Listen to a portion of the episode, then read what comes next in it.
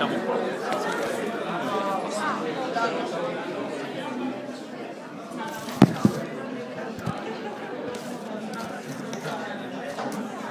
Allora iniziamo.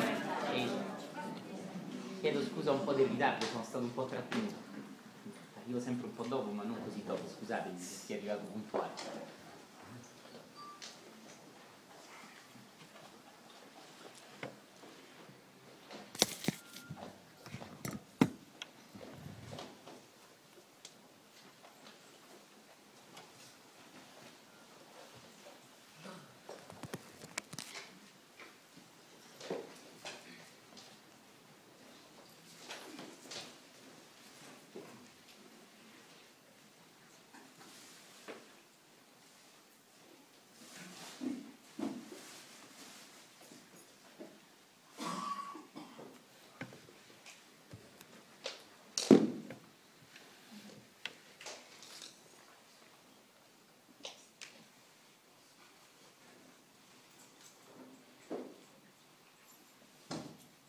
Vostro essere così numerosi mi monta molto l'ego. Io mi sento così un grande guru e il mio ego è tutto contento, vi ringrazio di cuore di questo. Tuttavia vi ricordo che ciò che più conta è la qualità della presenza. Quindi se voi siete qui meccanicamente, soltanto fisicamente, quello che recepiamo e quello che questi antichi grandi insegnamenti potrebbero far vibrare in noi magari sbloccando cose che teniamo bloccate da anni, se non da secoli, non lo recepiamo. E di nuovo la qualità della tua presenza ha a che fare con la qualità della tua maturità. Ovvero in una parola, più sei maturo e più la qualità della tua presenza è naturalmente qui senza sforzo. E questo scusate se ogni volta lo ribadisco sempre, ma è fondamentale. Infatti sentire parole belle o anche sacre o anche importantissime non è sufficiente è necessario essere pronti per recepirle. E se è vero che c'è qualcuno pronto o non pronto, il che è meno importante, è anche vero che più è alto il grado della tua attenzione e più tu tendi al tuo essere pronto massimo, il che secondo me è la cosa più importante. Non so se forse in un futuro, come probabilmente sarà per tanti di noi, saremo molto più pronti e più ricettivi, ma questo è teorico, non serve, no? Quello intendevo dire. È invece importante dare adesso il massimo della propria presenza di cui siamo capaci, il che è pratico e importante, più della teoria tra dieci vite, che è futuro e che non è qui ora. L'altro giorno ascoltavo guidando in macchina in un viaggio molto sereno e tranquillo come mi piace molto fare, ascoltavo un libro, un audiolibro di Tiziano Terzani, il grande Tiziano Terzani, e ascoltando una cosa ho pensato un po' di ripresentarvela in una chiave più mia. E Tiziano Terzani raccontava la storia dell'Indocina, no? in un linguaggio molto bello, molto geniale, molto anche eh, suo, colorito, che io amo molto, molto vero, molto semplice. No? E vi volevo far notare una cosa straordinaria, no? Io non voglio parlare di politica perché questo non, non mi interessa e poi tanti di voi sono molto più bravi in questo e so neanche se porta a qualcosa di buono, sinceramente. Mi interessa però farvi notare una cosa della storia della Cambogia che mi ha colpito particolarmente. Io sono piuttosto ignorante in questo, quindi ogni tanto sento qualcosa un po' per cercare di riempire un po' la mia ignoranza, rimane sempre però molto vuota comunque. E Terzani raccontava di Pol Pot e mi ha colpito che questo Pol Pot non era uno scemo, no? sapete che ha ucciso migliaia di persone, ha fatto uno sterminio tremendo nella sua terra, delle sue persone? Ma forse non sapete come la cosa è nata, ovvero Pol Pot voleva riesumare i guerrieri Khmer. Cioè di che cosa si accorse Pol Pot? Che mille, anzi duemila e passa anni prima nella sua terra c'erano dei veri e propri guerrieri, degli animi nobili, accesi, vivi, eh, capaci di scrivere poesie, di dipingere, di combattere, di essere veri uomini e vere donne. E Pol Pot lo paragonò con l'attuale Cambogia, parliamo poco dopo la seconda guerra mondiale, negli anni 60-70, con l'attuale Cambogia del periodo in cui vedeva persone che soltanto vivevano di lavoro, una vita squallida, fatta soltanto di cercare di tirare a campare, fatta soltanto di eh, la propria famiglia, i propri interessi, del menefreghismo totale. Ebbe un'idea geniale, ebbe l'idea di riportare a galla l'antico guerriero. E disse non dobbiamo essere nella mente, dobbiamo essere persone che sanno agire, non solo sapere, che è una frase bellissima. Ma poi che fece? Ammazzò tutti quelli con gli occhiali. Che è una cosa orrenda. Però vedete, che fece lui? Con calma chiuse tutti i confini della Cambogia, in modo che nessuno potesse scappare, e mise tutte le persone che avevano studiato e con gli occhiali davanti a una palma. Una cosa terribile, disse, chi di voi non si sa arrampicare vuol dire che è soltanto uno che sa e che non sa agire e che non ha vera forza. E tutti quelli che non sapevano arrampicarsi su una palma, paf, venivano uccisi lì per lì. Poi disse un'altra cosa bellissima. L'uomo si è chiuso nelle città, non vive più la vita, vive soltanto di uffici, di meccanico, eh, di negozi, non vive più la vita in armonia che si vive nella natura, che è una frase vera. Ma entro 12 ore vanno sloggiate tutte le città, che è una cosa orrenda. E quindi portò tutti gli ospedali, tutti i malati dentro gli ospedali, a andarsene con il loro catetere, con il loro lettino, con il loro eh, camminando, per andare nelle campagne non si sa dove, perché dovevano tornare alla forza della natura. Ovviamente fu un atto crudele, non fu un atto buono. E poi fece una cosa altrettanto orrenda, forse la più brutta di tutte. Mandò un messaggio per tutti i cambogiani nel mondo, dicendo ora la Cambogia è libera, chi di voi è medico, chi di voi è avvocato, chi di voi è scienziato, tornate nella vostra terra e aiutate la Cambogia a crescere. E tanti cambogiani che magari facevano i medici in America o gli scienziati in Australia o in giro per il mondo, uno era scrittore in Francia, tornarono volentierissimo invitati da questo nuovo liberatore nella loro città. Appena atterrati furono tutti ammazzati. Ora, a me non interessa parlare di questo è giusto, sinistra, destra, per carità, non fraintendetemi, però vi vorrei far notare che l'idea iniziale di Pol Pot era straordinaria, non era cattiva. E cioè era rendiamo le nostre persone guerrieri. L'uomo non deve stare solo nella mente, fantastico, maestro di meditazione questo è. Ma poi come ha attuato la sua idea? In maniera orrenda. Mi permetto di dire così, senza il minimo amore che è la cosa di cui parla il canto di oggi. Quindi l'idea era straordinaria, ma Pol Pot l'ha applicata rigidamente, in modo terribile, dando luogo agli antichi Khmer, guerrieri nobili del passato, chiamandoli Khmer rossi aggiungendoci, quindi con l'ideologia comunista. Se Pol Pot avesse manifestato amore, compassione, avrebbe dato una lezione al mondo intero, avrebbe fatto vedere che si può vivere con onestà, con altruismo, accettando l'idea altrui, ma facendo vedere che così le cose funzionano meglio, con persone più vive e meno mentali, perché l'idea era vera. Infatti l'aveva presa da antichi guerrieri. Capite? Non solo dalla Cina di Mao o da Lenin e Stalin in Russia, ma l'aveva presa dagli antichi guerrieri del suo popolo. E la sua idea come ha trasformato la Cambogia? Peggio di com'era. Ora qualcuno di sinistra di eh, no, però non fraintendete quello che voglio dire. Perché vi parlo di questo? Perché vedete come la storia della Cambogia, la stessa cosa è dentro di noi. Il combattimento, l'uccidere una parte di noi negativa, non funziona mai.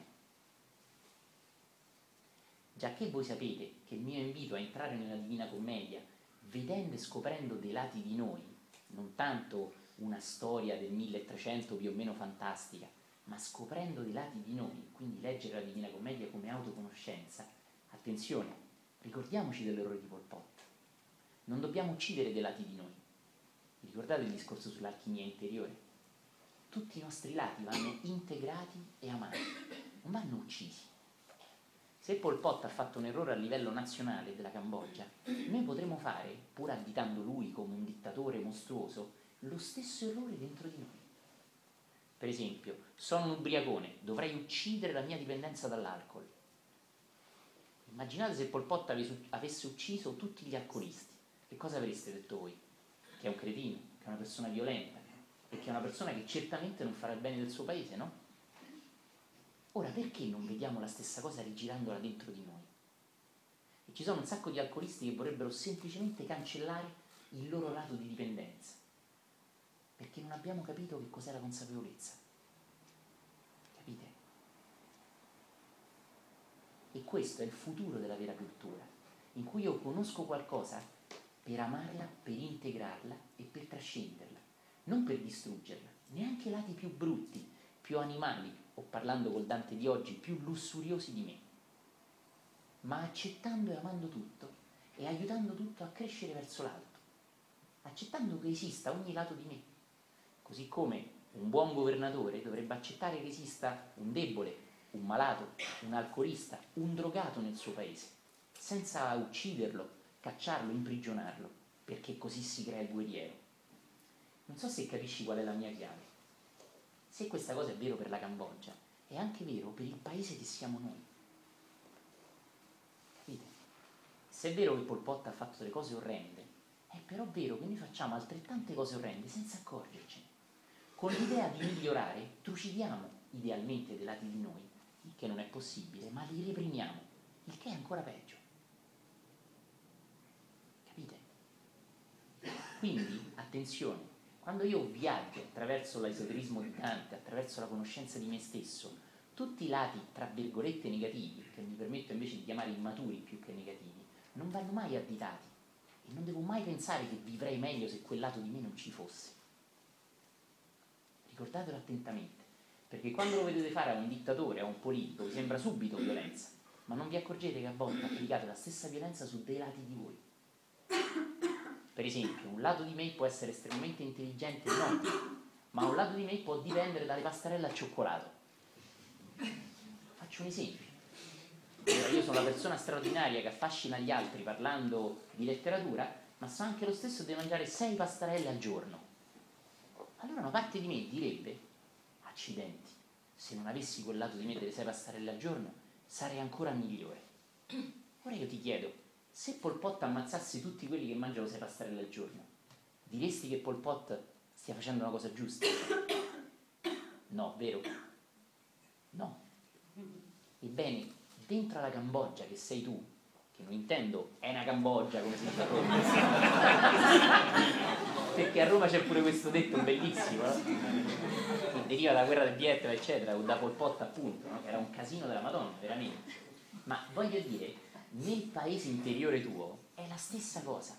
E se io uccidessi quel bambino scontento che forse vede nelle pastarelle, per esempio, l'amore della mamma che gli è mancato, se io lo uccidessi, io ucciderei, ucciderei una parte della mia energia, che è congelata lì che come già vi ho spiegato a volte aspetta di essere rimessa in circolazione, ma non sterminata, ammazzata e repressa. Vedete, gli incontri in cui entriamo adesso sono estremamente delicati, molto forti. Dovete intenderli nel senso buono di autoconoscenza. Quando Dante ci aiuta a vedere un lato di noi, quel lato di noi non va trucidato, non è cattivo. Questa cosa ti deve essere chiara.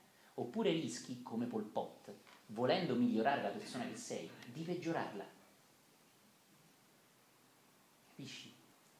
Di peggiorarla e di fa veramente una Cambogia. Non so se ti è chiaro quello che voglio dire. Mi piace parlare di storia, non da esperto di storia. Tra l'altro qua c'è il nostro CE Junior che studia storia all'università, per il quale io faccio molto il tifo, perché penso che sia molto buono studiare anche se non faremo mai, vedete, oggi spesso ci viene detto che studi tanto il lavoro non c'è, no? ma studiare, come diceva Aristotele, serve a imparare a pensare. E imparare a pensare serve anche, per esempio, a usare il potere della mente vero e non soltanto il rimuginio di pensieri inutili. Una persona che viene intelligente, grazie a quello che Aristotele chiama il vero studio, è una persona che anche con più intelligenza esce dai propri problemi e entra in una vita più armoniosa e felice. Se io entro in una vita più armoniosa e felice, aiuterò chi mi è intorno a entrare in una tale vita, con la mia stessa vita, con il mio stesso stile di vita, cioè a livello più esoterico, con le mie vibrazioni. Ok? Quindi se io riesco, grazie a una mente intelligente, a risolvere dei miei problemi esistenziali, pur senza fare il guru degli altri, aiuterò, emanandolo, le persone a saltare su un altro livello, parlando come meccanica quantistica, sparendo da qui, apparendo da qui, senza la via di mezzo. Incredibile. Quindi a fare un salto di coscienza.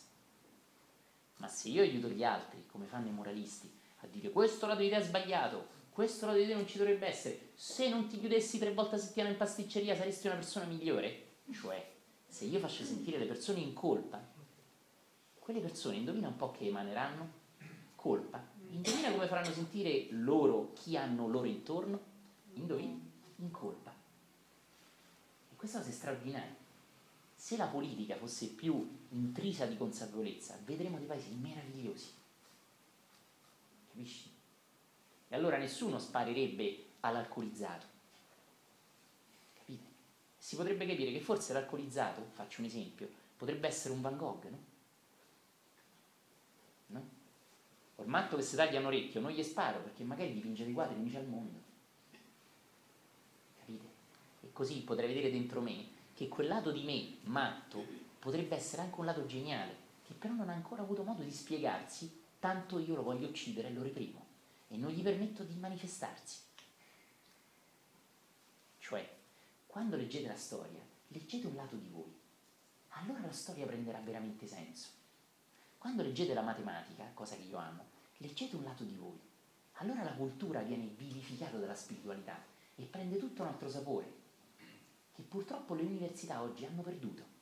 Ti riempono di sapere, i professori stessi che ti fanno lezioni spesso sono un po' annoiati, non sempre, esistono anche grandi geni, ma spesso sono un po' annoiati. E quindi la cultura diventa lettera morta. E non serve più a niente, perché non ti aiuta a diventare più intelligente. Ti aiuta solo a sapere un sacco di cose, a prendere la benedetta laurea, che giustamente, come ti dicono tutti, non servirà a niente.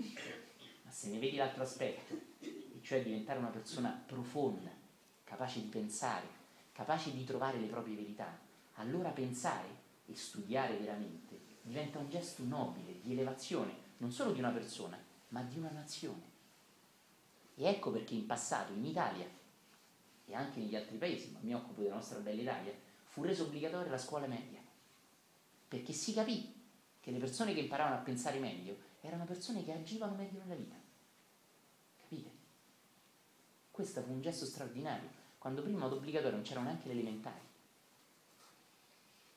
Ecco perché, non per torturare i bambini. Questa è una cosa molto potente. Se noi potessimo ritrovare il piacere di studiare qualcosa per il solo piacere di diventare più profondi, acuti e intelligenti, allora ci risveglieremo di più. Non importa criticare quanto questo mondo non va, importa invece aggiungere una piccola cosa che vada, fosse anche semplicemente la mia intelligenza più risvegliata. Se avete mai fatto yoga, avete trovato quei disegni con questi fiori in capoccia. Il disegno del fiore di loto che si apre. E nessuno si rende conto spesso che il fiore di loto del settimo chakra rende anche la mente più intelligente. Il sesto chakra, l'ashna, aiuta anche a vedere davvero. Ma vedere davvero può anche voler dire vedere un fatto storico, che senso ha veramente? E non soltanto relegarlo al 1962 o al 1305 ma vedere profondamente. E anche questo è una chakra. E comprendere profondamente è anche questo il settimo chakra. Lo schiudersi dei poteri della mente, anche dell'intelligenza. E dicono i mistici, quando questo inizia a cadere, qualcosa scende su di noi e tramite noi si espande agli altri. Ebbene, questo qualcosa non è mai accaduto a persone stupide. Mai mai un bigotto si è illuminato, mai un grossolano, un mediocre ha raggiunto Dio, mai. Se voi guardate la storia, e vi invito a guardarla veramente al di fuori dei libri di storia, tutti i santi, faccio due esempi nostri, Sant'Agostino, San Francesco, erano persone di una profondità straordinaria. Capite? La cosa curiosa è che andare a vedere bene non trovi nella nostra tradizione cristiana, cattolica, apostolica, manco un santo vero stupido. Come mai? Perché ha a che fare col settimo chakra, l'apertura della mente e quindi il divenire veramente intelligenti. E se allora un ragazzo, qui ce ne sono tanti, trova questa chiave per studiare, allora noi aiutiamo il mondo a migliorare. Perché mentre tanti accumulano informazioni per rivomitarla all'esame e prendere un voto e alla fine prendere la laurea, che non serve a niente se non solo a dargli un lavoro squallido, spesso squallido, perché gli stupidi non vivono una vita felice. Gli squallidi vivono vite squallide. Mm? Ma se qualche ragazzo all'università si inizia un po' a fregare dell'esame fino a se stesso, ma si innamora della poesia, si innamora della fisica quantistica, si innamora della storia, si innamora dei grandi filosofi, cazzo, si innamora della Divina Commedia. Eh? Allora queste persone diventeranno più intelligenti, ma veramente intelligenti. Non 30 e loda all'esame e poi sei un cretino nella vita. Capisci? Perché il mondo è pieno di questi. Eh? Hanno otto lauree e vivono come codardi. Mm? Ma quando ci saranno nel mondo persone più intelligenti, ci saranno anche persone che con intelligenza ti sapranno aiutare, perché avranno sviluppato un certo acume e una certa profondità. Come hanno guardato in loro, sanno guardare in te e dunque con amore, senza salire sul piedistallo del guru, sapranno veramente aiutarti. Cioè, l'intelligenza che risvegli in te l'aiuti a risvegliare anche negli altri. Quando incontri una persona che magari in questa vita è proprio un po' decoccio, se anche la sua intelligenza non si risveglia, la tua intelligenza lo aiuterà. Faccio un esempio semplice. Forse un bambino non capisce che non è bene giocare a palla sull'autostrada. Lo capirà tra qualche anno. Ma tu non dici, va bene, quando lo capirai la smetterai. Tu non ce lo fai giocare da subito. Non è così? È un esempio semplicissimo, ma rende l'idea. Cerca di seguirmi perché sulla semplicità si risveglia la grandezza. Così, se io affianco una persona piuttosto stupidella, se io sono intelligente, l'aiuterò comunque. E quindi, che io aiuti gli altri a diventare più intelligenti, o che io semplice, diventi io semplicemente più intelligente, comunque farò solo del bene agli altri. Capisci?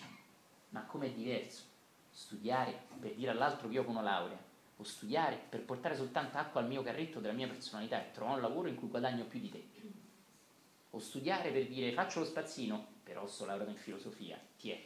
È solo ego, non serve a niente. Non serve a niente.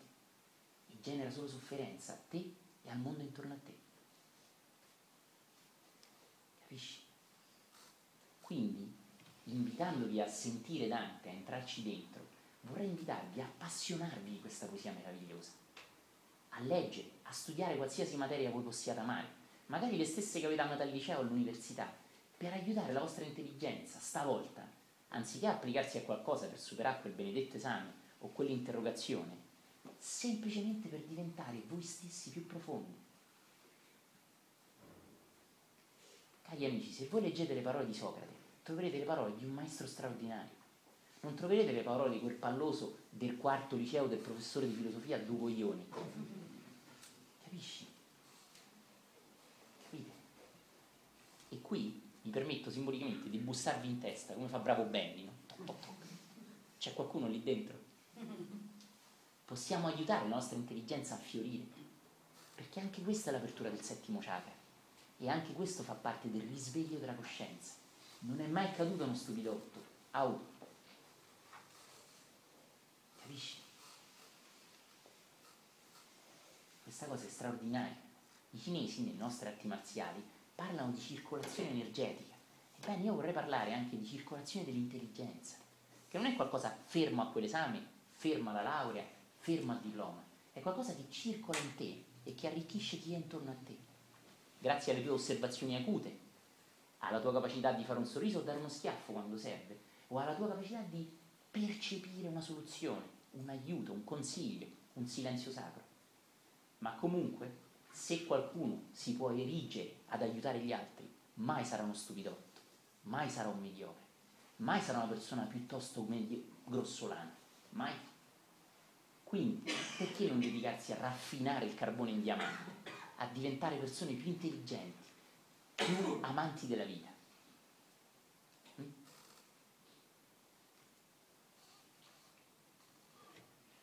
Prima di entrare in Dante, addrizza la schiena e chiudi gli occhi.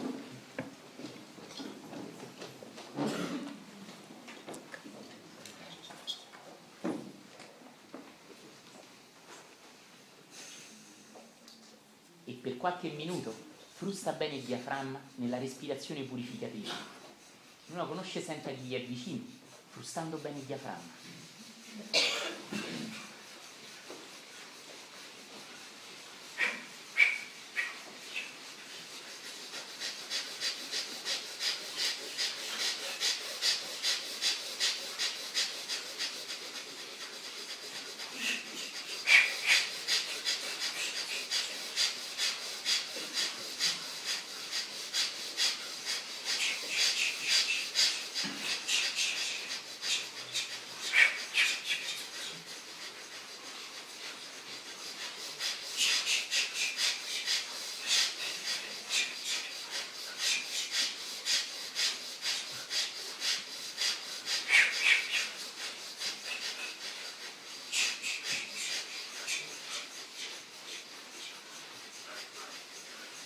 Prendo aria e sospendo il respiro.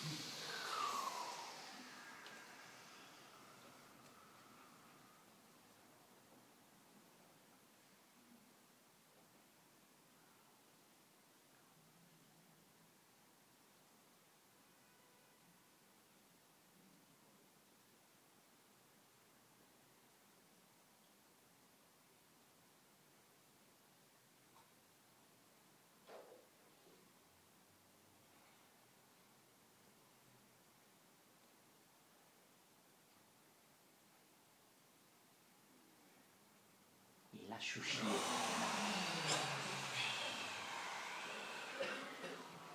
Ora dimentica il respiro, espandi l'attenzione ai suoni che ti circondano.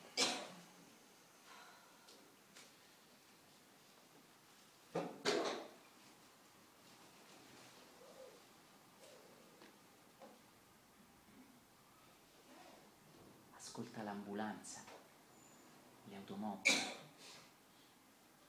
il respiro di qualcuno, il colpo di tosse di qualcun altro.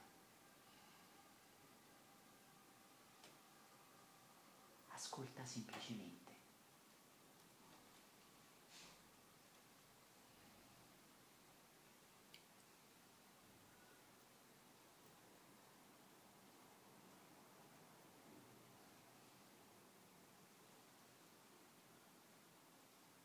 Ascolta con tutta la tua attenzione ma anche senza coinvolgimento, come se da una parte tutto ti interessasse molto e dall'altra nulla ti toccasse.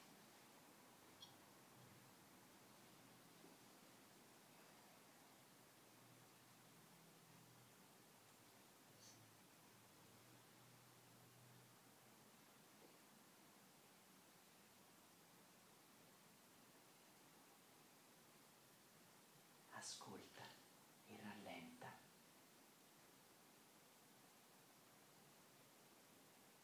Dimentica l'orario, gli impegni, le tue passioni, i tuoi problemi. Esci dalla tua personalità. Lasciala per un po' da parte.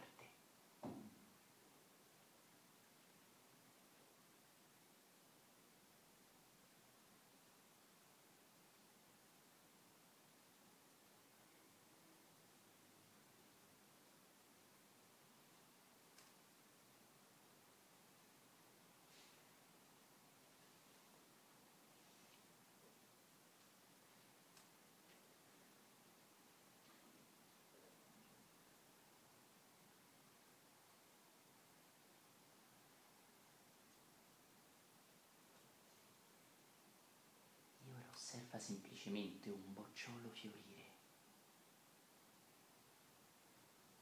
schiudersi lentamente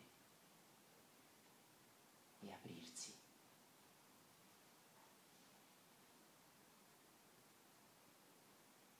manifestando i suoi colori meravigliosi, espandendo il suo profumo.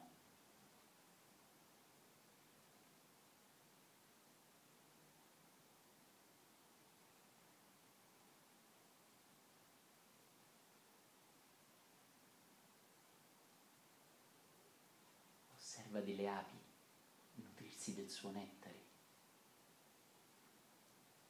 e portare i suoi semi intorno.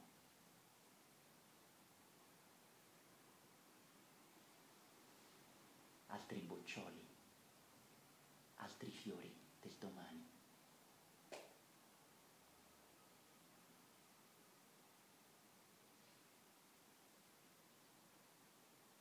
Da una piccola fragranza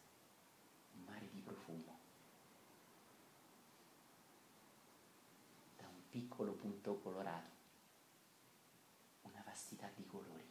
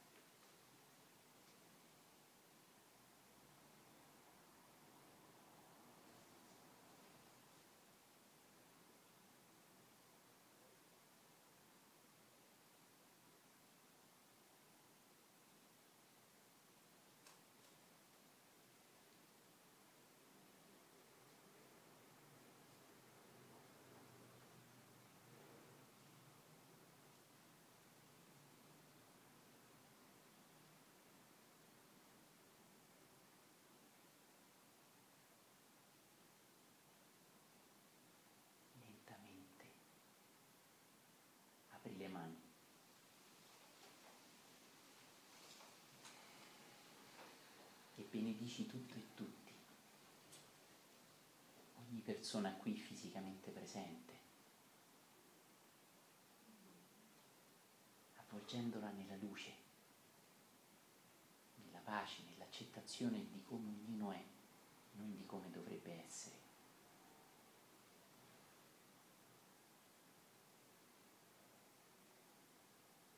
come un gioco, immagina di espandere colori e profumi.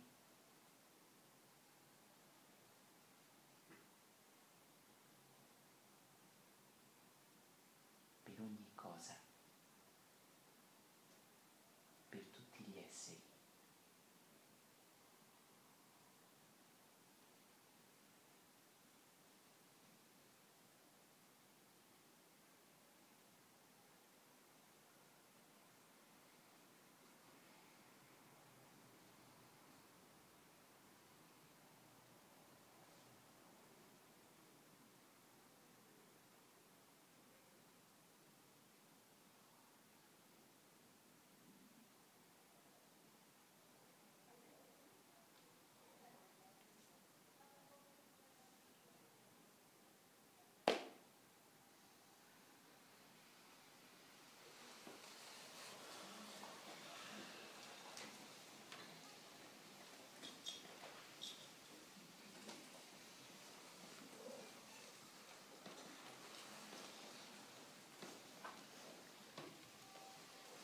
È in piedi, se si fa un po' spazio può trovare uno, un posto a sedersi un po' stretto magari.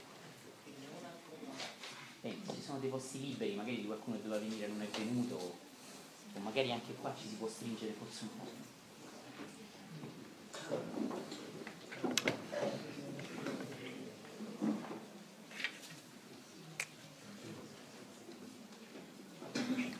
Fuori, accendi la luce.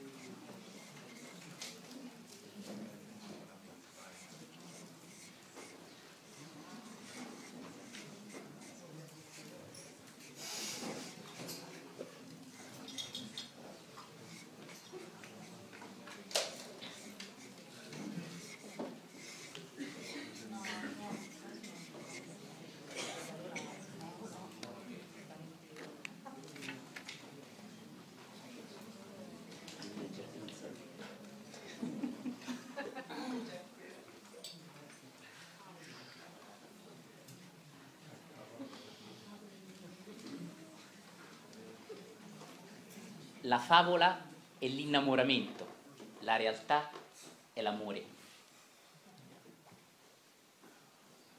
Benvenuti nel quinto canto di Dante.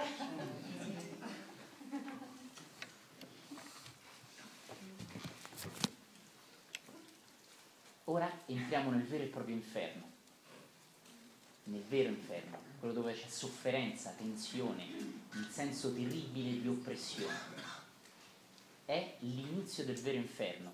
E come ce lo presenta Dante? Con l'amore.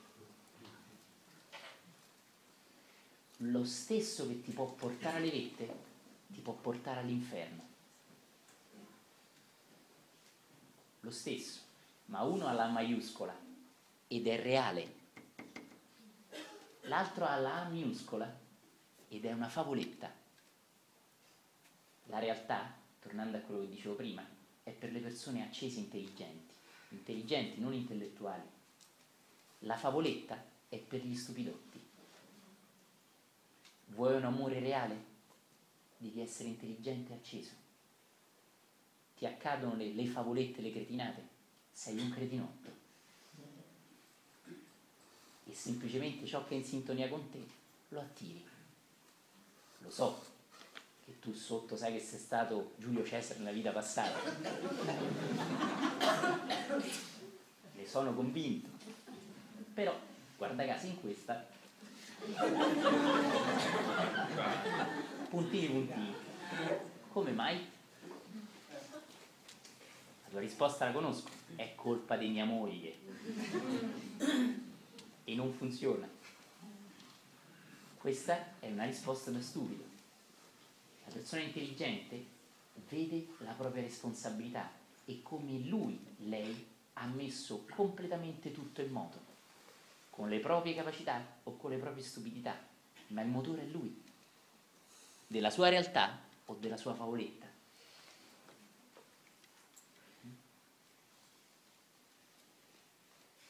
Qualcuno dirà, iniziamo bene. Io dirò, abbiamo solo iniziato già che non voglio farvi fare le 6 del mattino perché Jack passa con i cornetti e i cappuccini. Arriveremo in questo canto alla più o meno prima metà e lasceremo Paolo e Francesca per il prossimo incontro. Questo però è importante perché la prima metà è molto potente ed è come un letto di patate su cui stendere il pesce arrosto che viene dopo. In questo caso il merluzzo.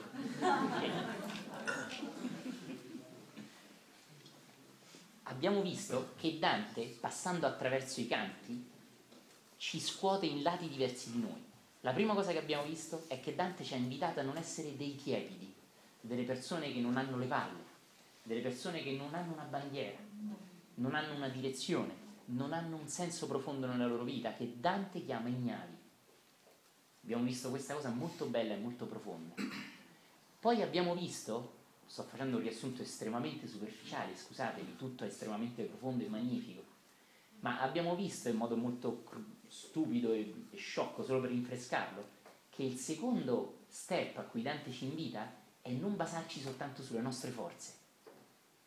E ci dice che se ci basiamo soltanto sulle nostre anche capacità, anche se sono straordinarie, non ce la faremo mai a raggiungere le verità, cioè Dio, cioè l'illuminazione, chiamala come vuoi.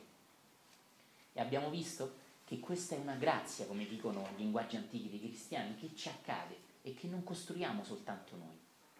Quindi abbiamo visto che l'intelligenza di una persona non è tale da farla chiudere su se stesso, piuttosto quella di aprirsi a qualcosa di più grande di lui, il che ci porta dal piano dell'intelligenza a quello della trascendenza.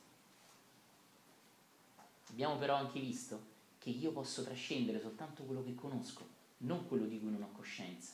E conoscere la mia mente per trascenderla vuol dire divenire intelligente e quindi poterla far cadere. E quindi, come abbiamo visto oggi, scusatemi il riassunto velocissimo, che nessun bigottone o mediocro o stupidotto è arrivato all'illuminazione.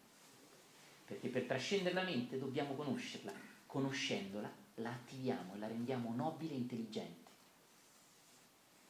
Vi ricordo di nuovo l'enorme differenza tra intellettualoide, la persona che pensa sempre, ma che in realtà non pensa mai niente di profondo, e la persona intelligente, che da una parte è capace di voli d'aquila, rappresentato da Giovanni nel Vangelo, l'aquila, la vetta, no? l'animale che va in alto, intelligenze altissime, dall'altra è capace di lasciare andare lo strumento mente senza esserne schiavo.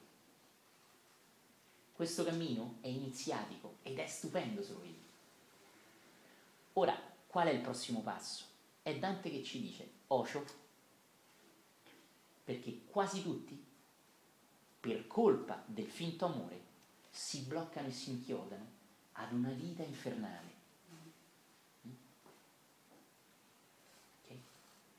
Quindi il messaggio enorme che purtroppo, purtroppo la letteratura ha dimenticato di dare agli studenti è che l'amore è tale, con la A maiuscola, solo quando ti porta a un'armonia superiore. Se l'amore ti porta all'inferno, non è amore. Occhio, di avere la coscienza di questo. E quindi Dante in un percorso iniziatico, come mi piace leggerlo, ci mette in guardia e ci rende coscienti di quelle scelte nella nostra vita che possono condurci sulla vetta del colle, ricordate il primo canto, lì dove splende la luce, lì dove è la verità, alla verità, a una vita nobile, elevata, o all'inferno, a una vita incasinatissima in cui siamo solo schiavi delle nostre paure e in cui siamo solo vittima delle nostre piccolezze. E questo dipende da noi, da come dirigiamo le nostre passioni e da dove dirigiamo le nostre capacità di vivere la vita. Questo bellissimo. Mi incarto con un amore ingarbugliato o mi libero su un amore più nobile? Ponete ascolto a questi profondissimi insegnamenti perché li ritroverete nella vostra vita giornalmente. E quindi, ripeto, non in una storia del 1300. La verità è sempre ora, la verità è sempre attuale. Se la verità è stata trovata da qualcuno 3000 anni fa, quella verità oggi è vivissima. Se era 3000 anni fa buona e non oggi, non era vera neanche 3000 anni fa. Ricordatelo. Quindi se Dante ci fa intravedere il barlume del vero se era vero, è vero e sarà sempre vero. La verità è, il tempo non la intacca. E questa cosa è straordinaria.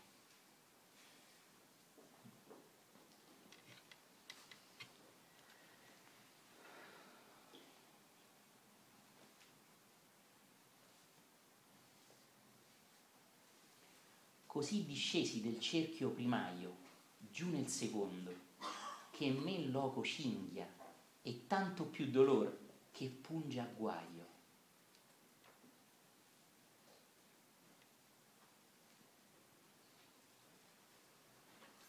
Dante ci dice che sta scendendo dal primo cerchio al secondo, mm? che men loco cinghia, che minore spazio racchiude. Vi ricordate? Abbiamo visto che l'inferno è a chiudersi e abbiamo visto che questo chiudersi non è la storiella di una fantasia di anni fa, secoli fa, ma il senso che più scendi e più sei costretto hm, dalle catene che tu stesso ti sei avvolto intorno. E più una persona è dannata e più ha queste catene strette. E ecco perché Dante meravigliosamente ci fa vedere che più scendiamo nell'inferno, nella parte inferiore di te, nella parte inferiore di te, non dove c'è quello con le corna, caviocina e col fuocherello. Queste sono cazzate per gente cretina.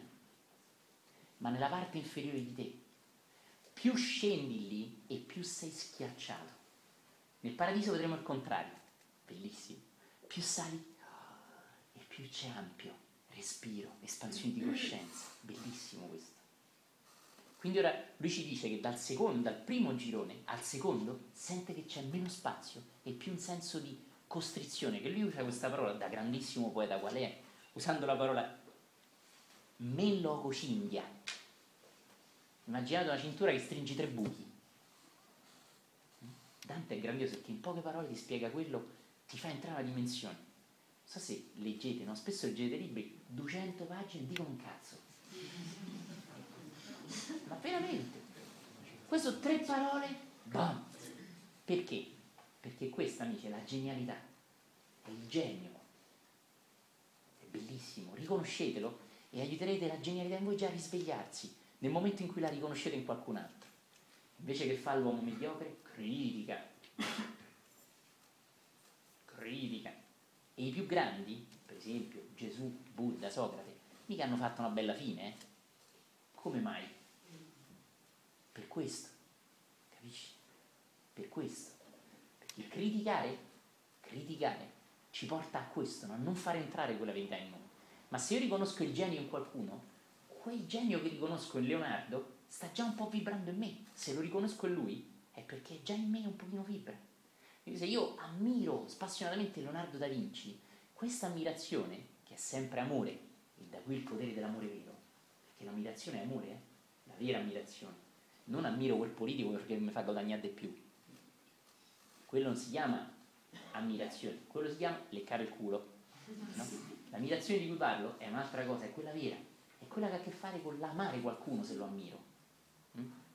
Quindi quando io ammiro la genialità in qualcuno, come in Dante, la genialità in me inizia a vibrare perché riconosce il genio in me, riconosce il genio in lui.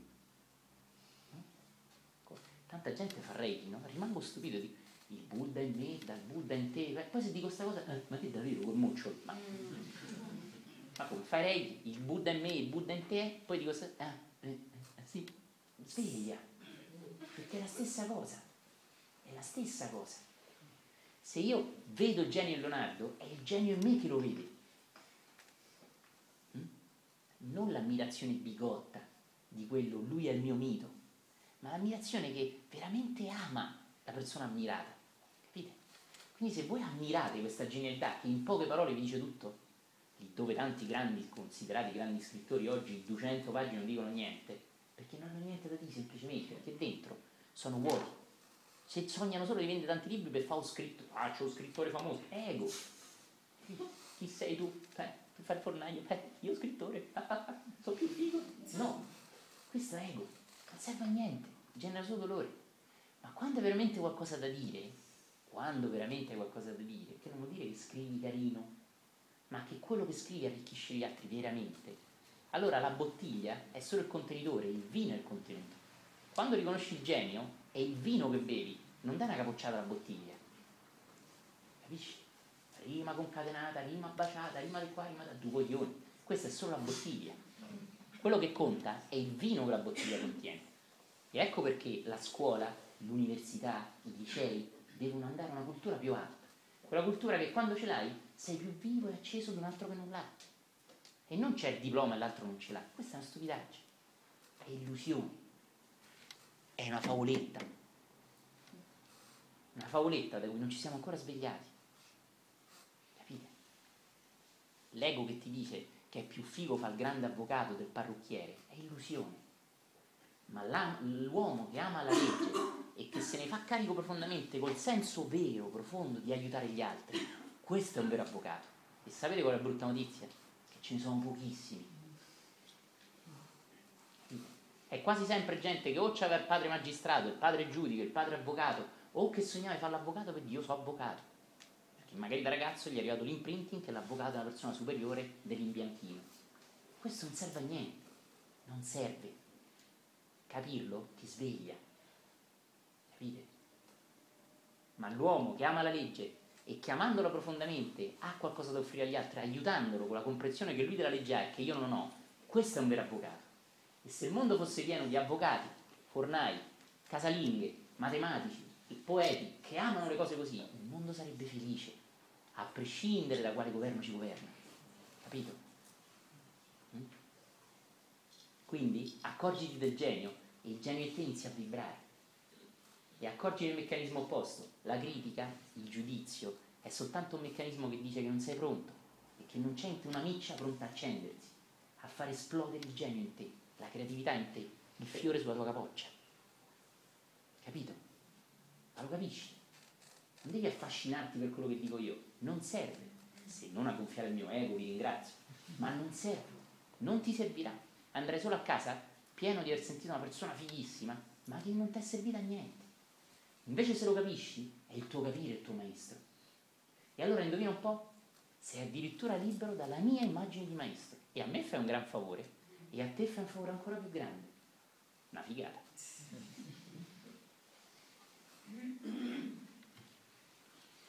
Così discesi del cerchio primario, giù nel secondo, che me loco cinghia e tanto più dolor che punge a guaio. Dante che ci sta dicendo?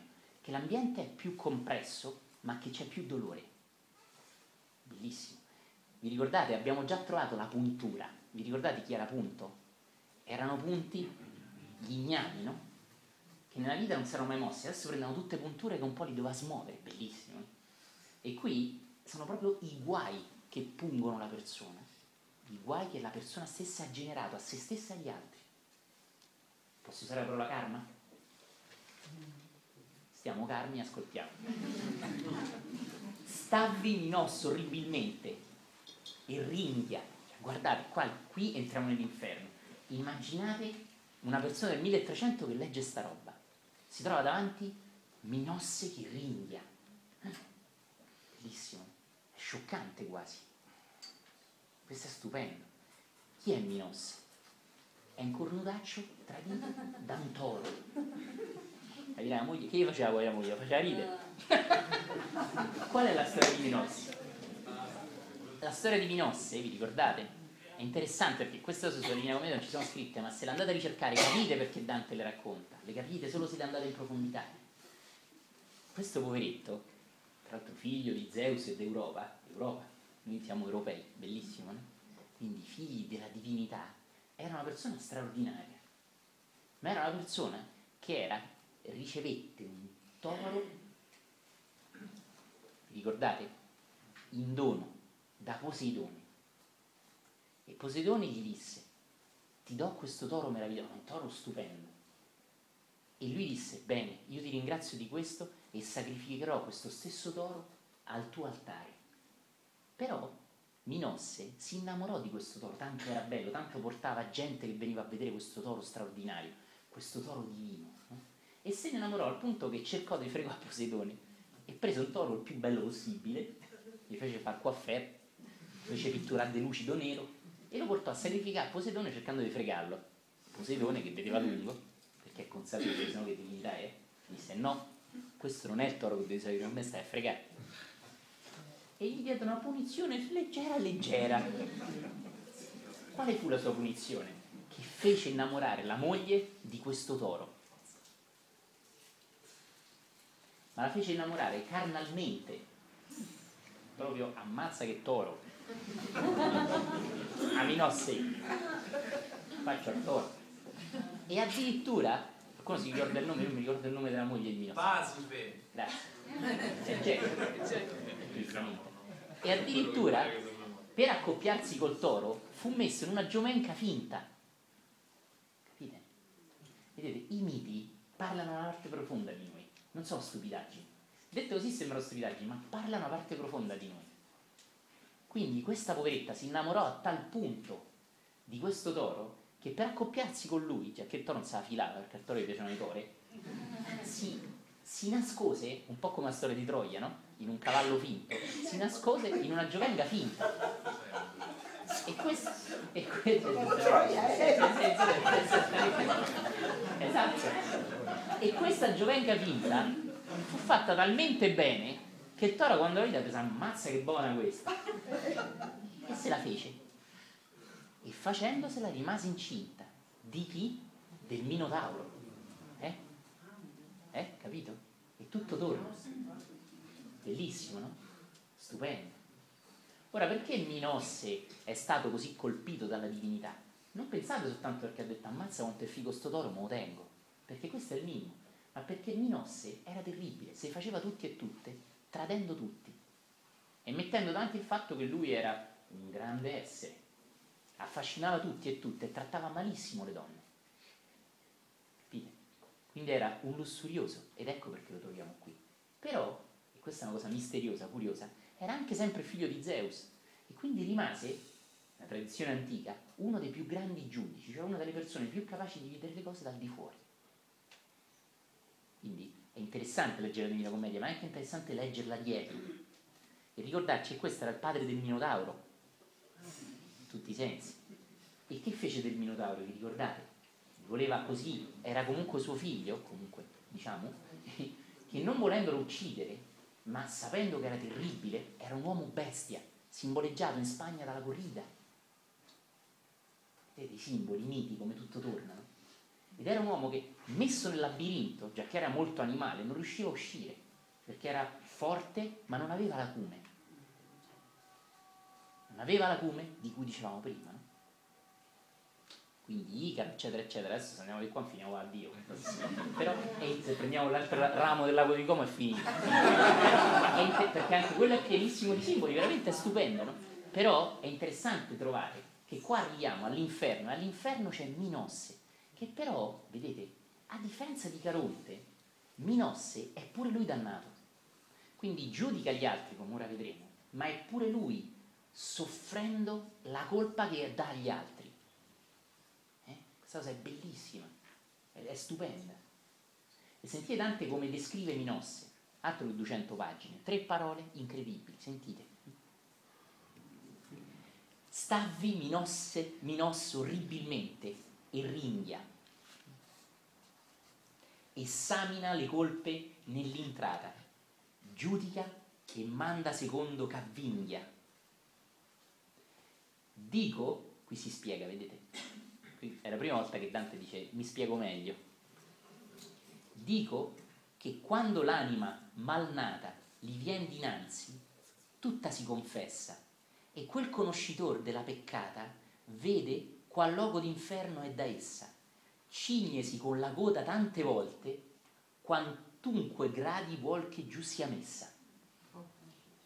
Scusate se leggo in maniera pietosa, abbiate pazienza, però è un italiano che non parlo tutti i giorni. Allora, vedete, innanzitutto Minosse ha la coda, quindi è un po' una figura demoniaca, non è il re bellissimo di cui si parlava in passato. Ha la coda come ce l'ha il toro.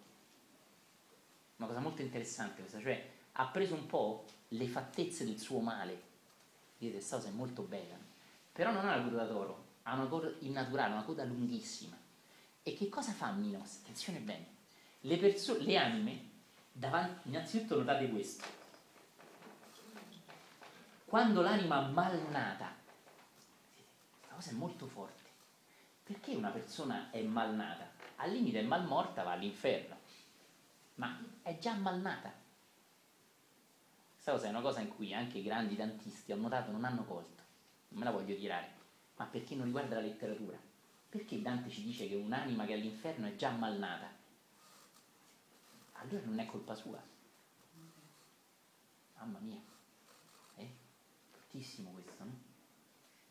Vedete? Questo malnata, i dantisti lo, lo liquidano velocemente, no? È malnata perché è un poveraccio, infatti sta all'inferno, ma è malnata non è che ha mal agito, è proprio nata male, male. E allora la colpa non è di Dio. Scusate, mi faccio domande un po' ad alta voce, no? La colpa mica è sua, poveraccio. Eh? Mamma mia. Eh? Non so se capite lo spessore della domanda. Come? Suo poveraccio è andato all'inferno e manca è colpa sua. Cioè, se è male nato, ha vissuto male, poi muore e va all'inferno. Oh, ma che deve fare? No? Cioè, capite? È intelligente questo. Ma le tradizioni antiche insegnavano la reincarnazione. Il cristianesimo originale lo ha mantenuto quest'idea come il peccato originale, e cioè l'idea che un bimbo quando nasce non è purissimo, ed è vero, perché quel bimbo porta già un suo karma. vero che su un piano un bimbo è bellissimo e purissimo ed è fantastico, no? Però è anche vero che su un altro piano un bimbo già nasce con un suo peso addosso, già nasce con le sue lezioni da apprendere, già nasce con delle sue virtù, ma l'altra faccia della stessa verità è che nasce anche con delle pecche gravi, delle mancanze, delle mediocrità, delle bassezze. Capite? E se Dante, come Fedeli d'Amore, o come il gran maestro templare segreto sia stato, questo non si sa, sicuramente come i templari conosceva la reincarnazione. Quindi questa è una cosa molto molto delicata toccarla. La voglio solo accennare, ma non per dare delle lezioni, piuttosto per invitarvi a ragionare sulle, prof- sulle profondissime parole che usa. Non a caso. Ricordate la dottrina che si nasconde sotto il velame dei versi strani. Quindi noi non stiamo innamorandoci dei versi, ma stiamo alzando il velo dei versi per guardare l'insegnamento che vi è sotto. Quindi non stiamo leggendo questo da letterati, con tutto il rispetto per la letteratura ovviamente, che vi invita a leggere di più, leggendo magari meno cretinati, stando meno ore sulle chat, leggendo meno Eva Express e Novella 2000, con tutto il rispetto per chi le scrive, ma leggendo di più la poesia, la letteratura, che soltanto ci arricchisce. Tuttavia, noi non siamo qui per fare letteratura, che stimo e penso dovrebbe essere più diffusa nel mondo, dovremmo tutti leggerla di più, ma per alzare il velo della lettura, cogliere la dottrina di cui Dante ci dice. A mio avviso, questo è uno di quei semini messi lì. Gli appassionati di voi che cercheranno su YouTube, su, no, su, YouTube, su Wikipedia, su internet, di tutto, troverete pochissimo su questa parola, malnata. Niente. Letteratura, e la famosa americana dantistica, la famosa italiana, non se ne occupa. Pare non essersene accorta. No? Ma la domanda è, se è malnata, che colpa c'ha? sta all'inferno, poraccio, mica è colpa sua. Mm? Capisci? Non voglio soffermarmi ulteriormente, mi interessa più la domanda che la risposta, come diceva Socrate. È la domanda che deve risuonare in te, è quella che ti rende intelligente, non la mucchia risposta nella testa. Però poni, perché dice questa parola? No? Dico che quando l'anima malnata gli viene dinanzi, tutta si confessa quindi è come se Minosse ha un potere, no? che la persona appena vede Minosse si apre completamente. Ricordate quello che abbiamo visto l'altra volta? Mica bruscolini. Bruscolini sono pure buoni, eh? però mica bruscolini. Abbiamo visto che quando lasciamo il corpo, come insegna il bardo tibetano, ma anche il libro dei morti egiziano e tutte le tradizioni esoteriche, noi siamo messi dinanzi al film della nostra vita. E vediamo per la prima volta, purtroppo per quasi tutte le persone, perché vivono l'intera vita nel mondo della loro personalità e non ne escono mai in quel meccanismo che secondo me è la vera preghiera o la vera meditazione, cioè entrare in un mondo impersonale, fatto di pace, di amore, di luce, ma che mi permette di vedere le cose con distacco, al di fuori del mio punto di interesse. No?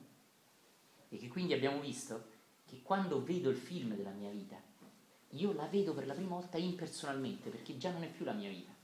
E perché con la presenza di quelli che io chiamo maestri, di esseri molto evoluti, che il cristianesimo chiama angeli, gli oriente deva, ma non è importante, io riesco, grazie a una mano sulla spalla di questa essere, di queste vibrazioni, a vedere la mia vita come se non fosse la mia, da cui ascolta i suoni, distaccati, no? Stessa cosa, no? Meditazione, distacco. E quindi lì, soltanto lì, vedo dal di fuori la mia vita e vedo le orrori che ho fatto, che ho compiuto, o le cose bellissime che ho compiuto. Mm? Ricordate questo? E quindi vi ho fatto notare che l'insegnamento esoterico di Gesù di Nazareth, che dice non giudicate non sarete giudicati, è molto profondo, perché io, se sono abituato a giudicare nella mia vita gli altri, quando vedrò la vita di questo qui, che è la mia, ma che in quel momento è la vita di un altro, io giudicherò quella vita con lo stesso metodo in cui ho giudicato gli altri quando ero in vita. Capite? E quindi non è che tu hai giudicato e mo te giudico io so cazzi tua, ah, e che è Dio questo. Cerca di seguirmi. È Dio quello che ti dice, tu hai giudicato e mo te giudico io, vediamo un po'. Tu chi sei Mario Rossi? Io so Dio, so cazzi tua. Non è una lotta tanto pari, no? Capisci? Ma la verità è molto più profonda. Lascia la favoletta e osserva la realtà. Capisci? La favoletta è per chi non è pronto, la realtà è per chi apre gli occhi. Apri gli occhi, qui è questa la tua opportunità. Ti viene offerta l'opportunità non di sapere tante, ma di vedere cose più profonde. Quindi non è che c'è un Dio che dice tu Mario Rossi hai giudicato e mo te giudico io. Tu hai trattato male gli altri e ti manda all'inferno per eternità, ma anche tanto giusto, no? Invece è piuttosto il fatto che la visione con cui ho giudicato gli altri è la stessa visione con cui io giudicherò me stesso, perché è sempre il mio ego. E questo è terribile e sacro.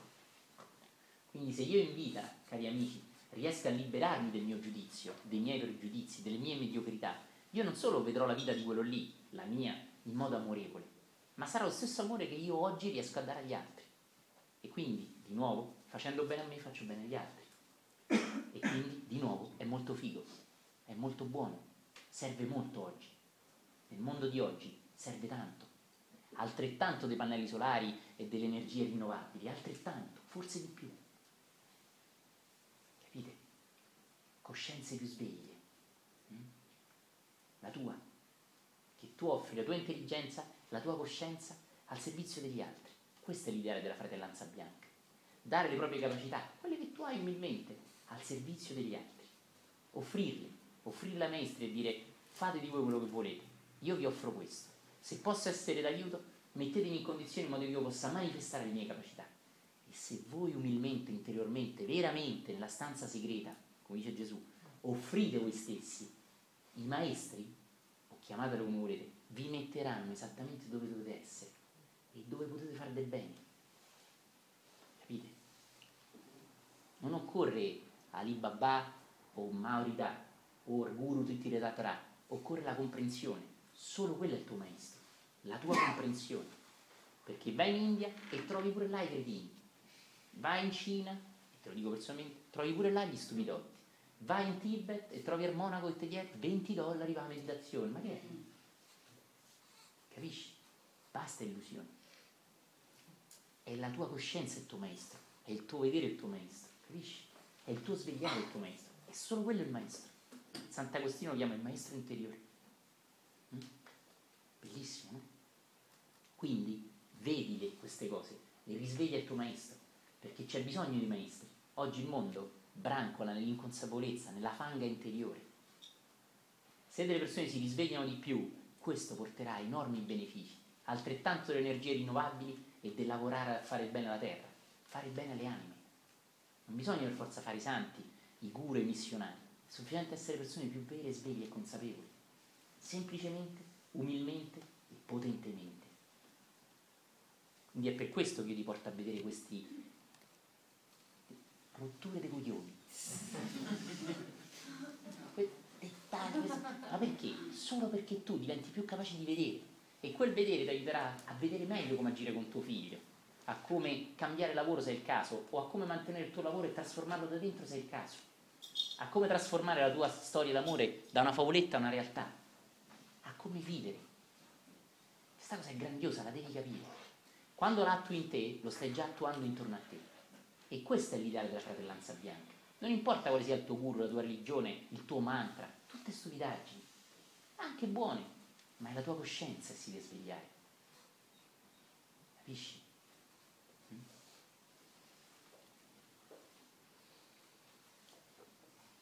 Lì viene dinanzi, tutta si confessa, e quel conoscitor della peccata vede qual luogo d'inferno è da essa. Vede qual è il luogo più adatto a lui. Capisci? Come un diapason, no? Pam. Vede immediatamente. No? E per dirgli in quale girone deve scendere, si avvolge tante volte la coda intorno al corpo. È una cosa fortissima questa. Vede che i dannati non stavano in discesa, no? Cioè dei gradoni, no? Sempre più stretti, no? Questo è molto forte secondo l'idea, simbolica però, no? Quindi lui, Minosse, tanto più vede una persona davanti a lui che ha colpa, tanto più si stringe dentro la sua coda. Che vuol dire questa cosa?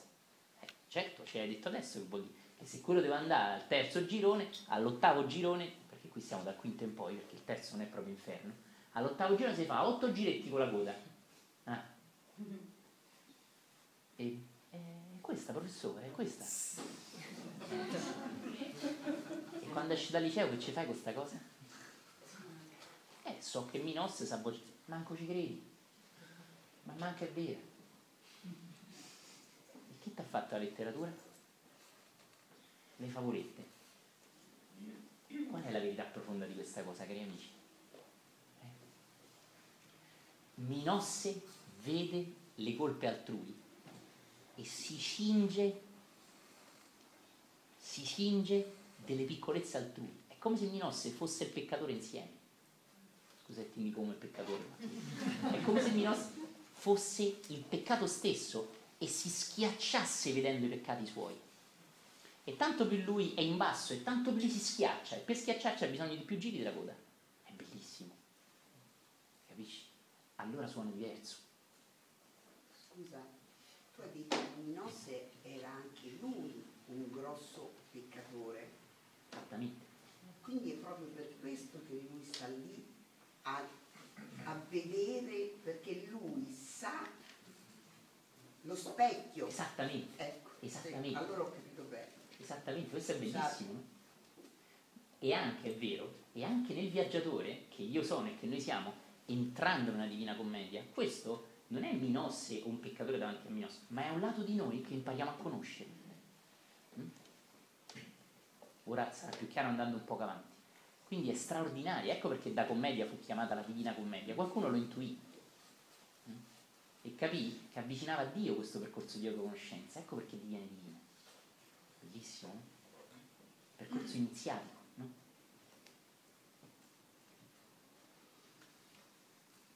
Sempre dinanzi a lui ne stanno molte.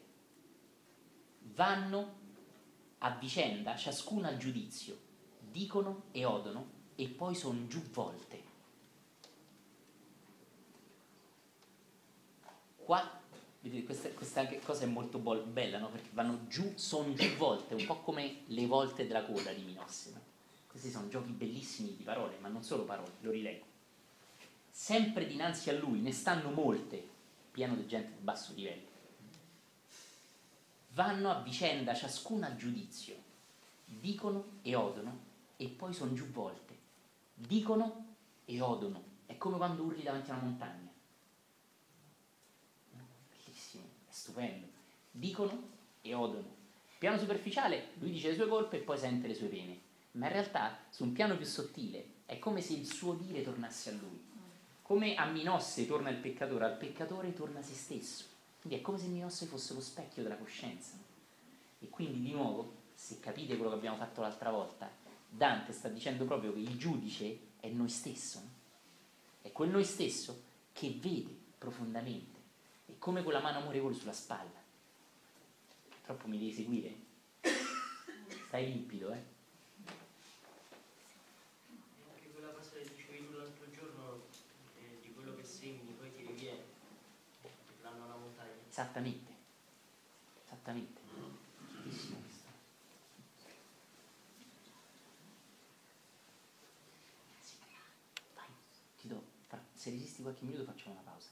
Se no vai, certo, vai, vai tranquillo. Tanto non ha capito nessuno devi andare al bagno.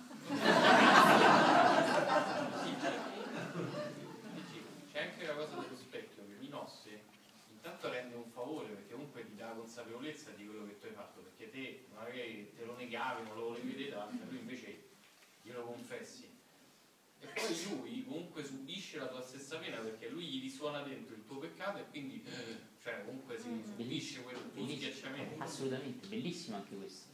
Molto bello Paolo, molto bello. Esattamente. Io accenno ogni tanto a queste verità esoteriche perché un po' fanno paura, un po' fanno incredulità, no? Ma una volta che ho accennato a questa cosa è terribilmente vero e che forse dovremmo conoscere di più. Un alcolizzato che è portato a bersi una bottiglia di whisky, a, tra- a tracannarla di botto, non è soltanto lui a averne bisogno. Non vi spaventate, l'ho già accennato. Ma intorno a quell'alcolizzato vibrano entità di bassissimo livello che lo spingono a bere quell'alcol. che si nutrono del sua dipendenza, non solo quel poveretto dell'alcolizzato, ma anche le entità che lo circondano, che lo spingono a fare quell'atto orrendo. Come, noi capiamo forse più intelligentemente, entità di alto livello ci spingono, gli angeli, gli arcangeli, i maestri, a fare gesti nobili, ma è vero anche il contrario. Le entità di bassissimo livello portano un ubriacone a attaccarsi alla bottiglia e a dipendere ancora di più, perché quello non deve solo nutrire la sua dipendenza, ma pure le, dipende- le dipendenze di chi lasciando il corpo non le ha risolte. Quindi loro si nutrono di quella sua bassezza momentanea di quando Esatto. ha bevuto. Esatto, quindi anche visto dall'altro lato è come se questi qua morti si nutrissero comunque delle bassezze, quasi un po' come dice Paolo, anche da una parte poveraccio, ma dall'altra quasi avesse bisogno ancora di nutrirsene. di quelle diciamo. Adesso non voglio aprire mondi, eh, però gli esorcismi e le cose non a caso esistono, non a caso esistono. C'è un fondo di verità molto strumentalizzato è questo, ma è proprio la verità che noi siamo circondati da essere. E se noi vibriamo in alto, siamo circondati da esseri luminosi. Se noi vibriamo in basso, siamo circondati da esseri demoniaci, che ci tolgono forza e che ci spingono a gesti bassissimi. Quindi la dipendenza viene am- aumentata da zecche eteriche astrali che ci sono attaccate addosso. Capite? Cosa terribile questa. che nella favoletta da bambino il diavoletto che ti dice "Ah, Esatto, così sì, sì. ti Esatto, esattamente, esattamente. Questo è forte perché quando io inizio ad ascoltare sempre il diavolo, la voce dell'angioletto diventa il mio orecchio dal lato dell'angioletto, sente meno. E l'orecchio dal lato del diavolo sente molto di più. Non solo, ma inizia a essere attirato dalle persone che come me hanno preso quella brutta piega.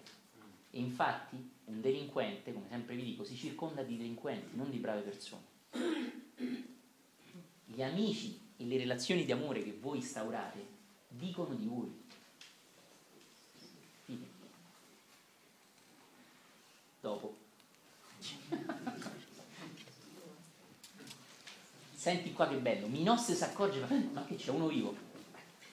Che stai fatto qua?